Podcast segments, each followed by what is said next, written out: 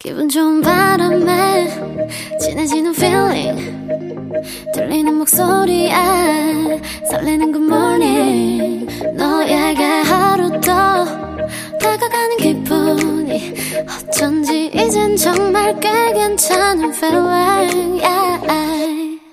매일 아침 조종의 FM 댕진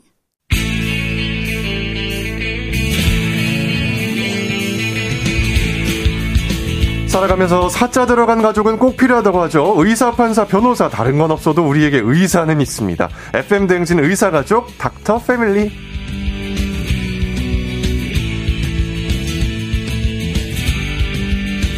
매주 다양한 분야의 선생님들과 함께하는 닥터 패밀리. 오늘은 넘치는 끼를 억누르고 이 시간만큼은 선생님의 품격을 보여주는 분 소아청소년 정신건강의학과의 박소영 선생님과 함께하겠습니다. 안녕하세요. 안녕하세요. 네, 우리 많은 분들이 어, 김사랑 쌤 나오셨다 반가워요 하시는데 어, 이런 얘기 들으면 어떠세요? 아, 네. 당황스럽습니다. 당황스러우시다 하면서 또 네. 미소를 아, 네. 머금으셨습니다. 네. 자, 쫑디는 지금 급성 위염으로 아파서 함께 못했거든요. 네네네. 뭐 이 분야는 아니시지만 네. 뭐 이런 위염 걸렸을 때 어떻게 하면 조금 좋을까요? 배가 아프거나 탈이 아, 났거나. 푹 쉬어야죠. 아. 네, 네. 지금 네. 나이가 나이니만큼 네네. 아프면 후유증이 심해지기 때문에 맞습니다. 푹 쉬셔야 돼요. 네, 너무 또 당연, 그러니까 제가 우문현답이었네요. 아, 네, 아프면 쉬어야죠. 네네.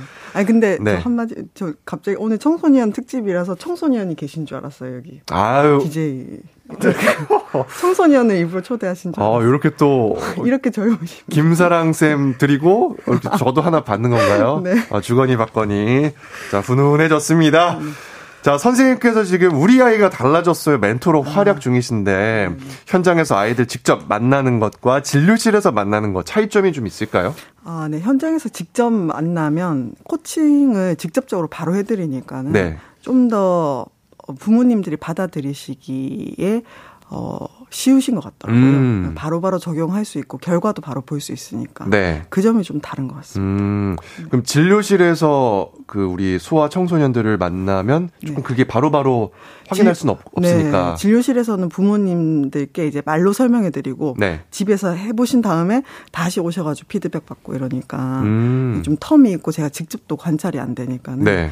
그 필터가 있죠. 부모님들이 얘기하시는데 네, 직접 볼 수 있으니까 좋아요. 네. 자, 이렇게 누구보다 아이들의 마음을 잘 아는 우리 박소영 선생님과 함께 오늘은 소아 우울증과 사춘기를 주제로 잡아봤어요. 네. 지난 시간 사춘기 아이들과 소통하는 법에 이어서 소아 우울증에 대해서 깊이 이야기를 나눠볼 예정인데, 자, 많은 분들이 질문 보내주셨습니다. 5456님, 청소년 우울증 궁금합니다.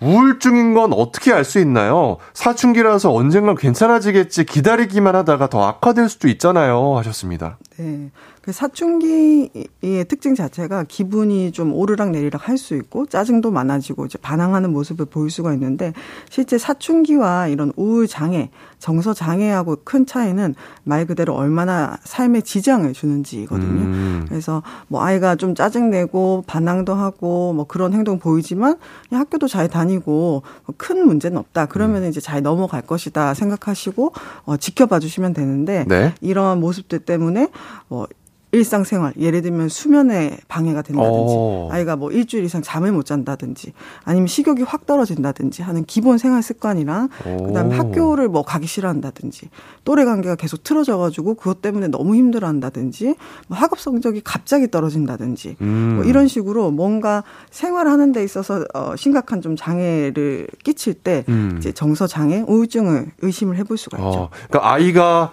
조금 반항하고 문 확 걸어 잠그고 말수가 적어지고 이럼에도 불구하고 밤에 잠 잘 자고 잘 먹고 하면은 네. 우울증과 조금 아, 그, 거리가 있다 이렇게 네, 볼수 네, 있는 네, 거죠. 네, 네. 좋습니다. 자, 정말 이게 단순한 사춘기인지 치료가 필요한 소아 청소년 우울증인지 진단 기준이 이렇게 명확히 이게 나오는 게 있나요? 네, 우울증 진단 기준은 이제 따로 있고요. 네. 우울증 진단 기준 중에 뭐 우울감, 무기력감, 뭐 수면 장애, 식욕 저하 이런 어, 것들 네네네. 그다음에 뭐 이런 증상들이 2주 네. 이상 지속될 때. 2주. 네, 2주 이상 지속될 어. 때 그리고 이 증상으로 인해서 현저한 일상생활에 혹은 어, 기능, 기능이라고 하면 역할 수행이죠. 네. 학생이라면 뭐 학업의 수행, 또래 관계, 뭐 이런 것들의 기능에 현저한 장애를 줄 때 우리가 우울증이라고 진단을 할 수 있습니다. 네, 2주 동안 이 증상이 나오는 경우, 이 궁금한 게 우리가 이제 소아, 뭐 청소년 우울증 이렇게 부르긴 하지만 네. 성인 우울증이랑 이게 명칭만큼 다른 거예요? 어, 거의 대부분은 비슷한데요. 네. 가장 큰 특징은 이제 성인에서는 그 우리가 흔히 생각하는 우울증, 그러니까 누가 봐도 좀 우울해 보이고 뭐 흥미있는 것도 없고 원래 재밌었던 것도 어, 재미가 없어지는 이러한 전형적인 증상을 많이 보이는데 청소년에서는 조금 비전형적인 모습들을 많이 보여요. 음. 예를 들면은 이제 게임을 할 때는 기분이 순간적으로 좋아질 수 있는 거예요.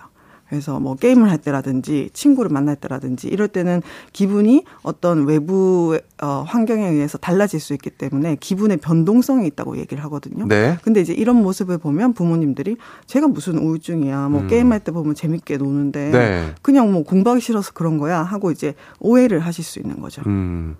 그러면은 뭐 게임을 한다든지 어느 순간 이렇게 밝아 보이고 그럴 때 밝잖아요. 게임 할 때는 네네네. 집중하고 있고 네네. 그리고 또 평소에 밝아 보이고 잘 웃는 아이들도 소아 우울증일 수도 있는 거네요. 그렇죠. 그래서 그냥 겉으로 보이는 게 뭐 즐거워 보인다, 뭐 네. 재밌어 보인다고 해서 어, 우울증은 절대 아니다 이렇게 볼 수는 없는 거고요. 또 네. 우울증 중에서도 가면성 우울증이라는 게 있습니다. 어, 이건 뭐예요? 가면성? 네, 말 그대로 나의 우울감에 마스크, 네. 가면을 씌운다는 거거든요. 음. 그러니까 스스로가 자신의 우울증, 우울감을 가리는 거죠. 어. 아닌 척하고 자신의 고통 자체를 좀 폄하해서 아, 이 정도는 별거 아니다 이런 식으로 생각을 해서 감추고 아닌 척을 합니다. 어. 이런 경우는 이제 어, 신체 증상, 어, 복통이라든지 네. 뭐 두통이라든지 아니면 음. 팔, 뭐 손끝이나 발끝이 저린다든지 이런 모호한 신체 증상을 호소하는 경우들이 있고 또 아니면은 이제 뭐 약간 강박적인 모습들, 뭐 샤워를 계속 한다든지 오. 아니면 옷을 조금만 묻어도 갈아입는다든지 이런 다른 모습으로 나올 수도 있습니다. 오, 이 사실 근데 도무지 아이들의 마음을 알기 어려운 경우가 있잖아요. 네. 이 강박적인 것도 정말 집중해서 보지 않으면 모를 수 있기 때문에 네.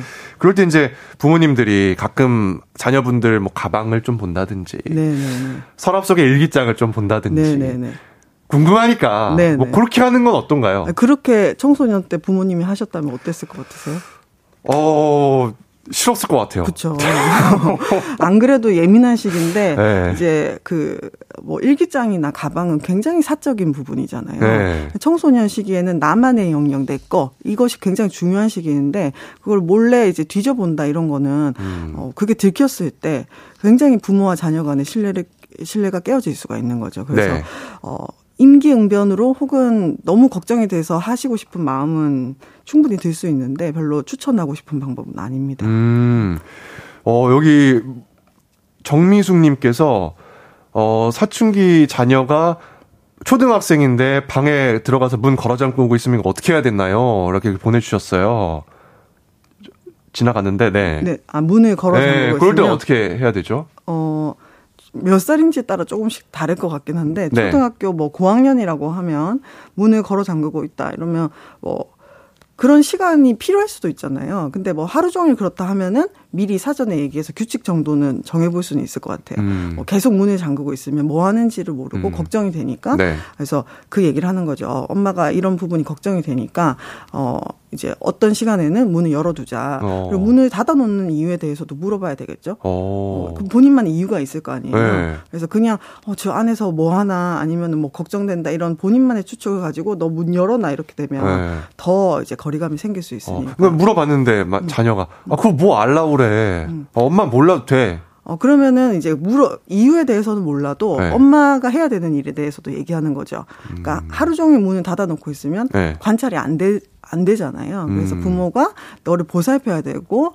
그런 역할이 있는데 그걸 할 수가 없다. 그래서 음. 문을 잠궈두는 시간도 너가 원하면 갖겠지만 문을 열어두는 시간도 필요하다. 이렇게. 아, 이게 약간 나대화법 같은 거네요. 아, 그렇죠. 내가 필요한 어, 거. 너가 이렇게 뭐 왜 그래, 너 왜 그래 이게 아니라. 어, 엄마는 아빠는 그래도 네네네. 이렇게 궁금해. 어, 나는 이렇게 해서 이렇게 알아봐야 돼. 네네. 이런 식으로 어, 접근하면은 네네. 조금 더 나을 수 있다. 네. 자, 박현숙님께서 밖에서는 심할 정도로 밝은데 집에서는 입을 닫고 소통하지 않으려는 아이 이것도 우울증과 관련된 건가요? 질문 주셨어요. 어, 그 관련될 수 있습니다. 어? 네네. 오. 특히 소아 청소년들은 그 각각 공간에서의 모습이 다를 수가 있어요. 그래서 음. 뭐 병원에 왔다 해도 병원에서의 모습, 그리고 집에서의 모습, 학교에서 모습 이게 다 다를 수가 있거든요. 그래서 각각의 모습에 따라서 우리가 이 아이가 어떤 식으로 반응을 하는지 봐야 되는데 밖에서는 심할 정도로 밝다 이 말은 좀이 아이가 과장하고 있을 가능성도 있는 거죠. 음. 근데 집 안에서는 그럴 필요가 없는 공간인데 네. 거기서 어 그냥 뭐 밝지 않은 정도가 아니라 소통을 안 하려고 한다. 이러면 뭐 다른 이유가 있는 거잖아요. 그리고 음. 이게 뭐 하루 이틀 문제가 아니라 좀 지속되고 있다 하면은 꼭 우울증이 아니더라도 정서적인 어려움, 어떤 이제 특징들이 있을 수가 있는 거죠. 음, 좋습니다. 오늘은 소아청소년 정신건강의학과 박소영 선생님과 소아청소년 우울증에 대해서 이야기를 나누고 있는데요. 단문 50원, 장문 100원이 드는 문자 샵 8910, 콩은 무료입니다. 여러분들 궁금하신 거 사연 보내 주시면 어, 저희가 소개해드리고 상담해드리고 또 10분 추첨해서 선물 보내드릴게요. 자, 이쯤에서 노래 한 곡 듣고 오겠습니다. 이하이의 홀로. 네, 급성 위염으로 병가낸 조우중 FM 대행진 매주 월요일엔 닥터 패밀리 소아청소년 정신건강의학과 박소영 선생님과 소아 우울증 그리고 사춘기 주제로 이야기를 나누고 있습니다. 청취자분들 정말 질문 많이 보내주고 계신데요. 하나씩 만나볼게요. 자, 파란 하늘님께서 정신과이다 보니까 아무래도 의료 기록이 남아서 추후 사회생활에 문제가 되진 않을까요? 이런 생각에 방문이 어렵기도 해요. 이렇게 보내주셨어요. 네, 정신과도 똑같이 의료 기록이 다른 과랑 똑같거든요. 네. 제가 어제 뭐 내과를 갔다. 그럼 그건 아무도 알 수가 없잖아요. 네. 그죠? 그 내가 그거 의료 기록을 떼서 본인이 어디 제출하지 않는 이상 누구도 알 수 있는 방법은 없습니다. 이게 또 개인정보 보호법에 의해서 네. 제 3자가 알 수는 없는 거잖아요. 그렇죠. 누군가의 의료 네, 네. 기록을. 그리고 뭔가 정신과 진료를 예전에 받았다고 해서 네. 그걸로 어떤 취업이나 이거를 뭐 안 되게 한다면 그거야말로 또 이제 불법적인 거죠. 음. 음. 그 부분에 있어서는 네. 고민하지 않으셔도 된다. 네, 오히려 지금 치료를 안 해서 제대로 성장 발달을 못하는 것이 더 걱정을 하셔야 되는 어, 거죠. 만약에 이게 좀 걱정이 되신다면 빨리 방문을 해 보시라 이렇게 네. 답변 드리도록 하겠습니다. 오영민님께서 그렇다면 아이들도 우울증 치료를 위해서 약물 치료를 다 해야 하나요? 어, 이건 아이들뿐만 아니라 성인도 마찬가지인데요. 병원에 온다고 모두가 다 약물 치료를 하는 것은 아닙니다. 그리고 네. 엄청 심각할 때만 병원에 와야 되는 건 아니기 때문에 음.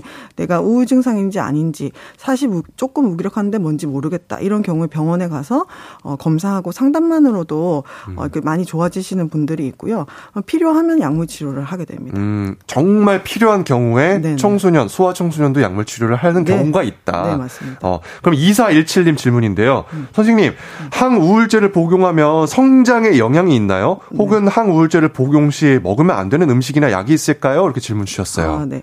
항우울제 종류가 굉장히 많아서 이제 뭐 사실은 다 얘기 드릴 수는 없지만 기본적으로 성장에 저해를 주는 약이라고 하면은 우리가 소아 청소년에서 쓸 수가 없겠죠. 오. 어. 네, 그래서 그런 것들은 크게 걱정 안 하셔도 되고요. 네. 뭐 사실 항우울제 복용한다고 해서 먹으면 안 되는 음식이나 이런 것들은 특별히 없어요. 음. 네. 그 예를 들어서 좀 기분을 차분하게 해주는 네네. 그런 음식 있잖아요. 그런 음식 있나요? 그러니까 예를 들어 뭐 차 중에서도 네네네. 캐모마일 같은 네. 거. 아, 네네네. 그러면 겹치잖아요. 한, 약간. 아 그렇지는 않죠. 우리가 네. 식품으로 섭취를 하는 것과 네. 이제 약으로 섭취하는 거는 또 다, 기전이 다르잖아요. 음. 그러니까 우리가 뭐, 뭐, 딸기에도 비타민이 있지만 그것과 비타민 C로 먹는 거 조금씩 다른 것처럼 네. 뭐 일반적으로 우리가 음식을 먹는 것과 치료, 병원에서 약을 먹는 거는 크게 상관, 어, 크게 이제 상관관계는 없고 되게 우리가 신체적으로 어, 이제 많이 기능이 떨어져 있다든지 하면은 이제 그런 부분은 또 병원 병원에서 다 조율을 해 주실 테니까 너무 약에 대해서 걱정을 먼저 하실 필요는 없을 것 같아요. 어, 그 부분은 걱정하지 네. 않으셔도 된다. 네. 4885님께서 우울증을 알아보다 보니까 네네. 이게 심리 상담 센터가 많이 나오던데요. 네네. 정신의학과를 갈지 센터를 갈지 모르겠어요. 어떻게 네. 선택해야 되죠? 질문 아, 보내주셨습니다. 네네. 그 정신건강의학과는 병원이죠. 근데 병원에 가면 우리가 받을 수 있는 거는 진단을 받을 수가 있습니다. 네. 근데 심리 상담 센터는 말 그대로 상담을 하는 곳이기 때문에 진단을 받지는 못해요. 음. 그래서 저희가 권유를 드리는 거는 병원에 가서 현재 상태에 대한 정확한 진단을 받고 그 이후에 상담이 필요하다고 하면은 이제 상담을 어떤 방향으로 또 나갈지 음. 그런 것에 대해서 이제 어 의사 선생님이 가이드를 주시면 그거에 따라서 이후에 상담센터를 가든 아니면 음. 약물 치료를 하든 이렇게 결정을 하시는 게 좋을 것 같습니다. 어, 먼저 정신의학과를 가서 진단을 받는 게 먼저다. 네. 거기에 따라서 이제 차후에 센터를 갈지 뭐 이런 걸 선택하면 된다. 네. 김미자님께서 우리 아이는 인터넷 홈페이지에 살기 싫다, 죽고 싶다, 이렇게 써놓은 걸 본 적이 있어요. 네. 깜짝 놀라서 왜 그러냐고 물으니까 네. 아무것도 아니라고 넘기더라고요. 네. 이럴 땐 어떻게 대처해야 할까요? 하셨습니다. 아, 네. 너무 깜짝 놀라셨겠네요. 음. 일단 그 생각을 하셔야 될 거는 우리 청소년들 같은 경우에는 인터넷에 쓴 것이 모두가 진심은 아니거든요.